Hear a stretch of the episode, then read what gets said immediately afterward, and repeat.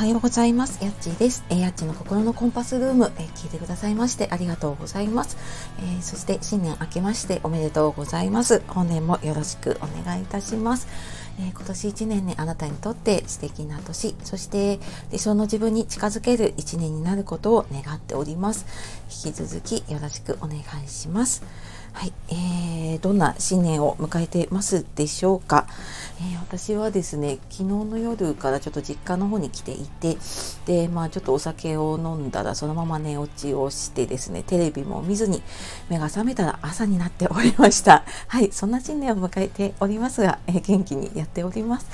で、なんかね、新年の抱負とか言おうかなと思ったんですけれども、ツイッターの方にはねあげたんですけれども、ちょっと一足早く書いた息子の書き初めのついでに、毎年年末に来年の目標というか、子供と一緒なのでね、目当てっていうふうに言ってるんですけれどもを一緒に書きました。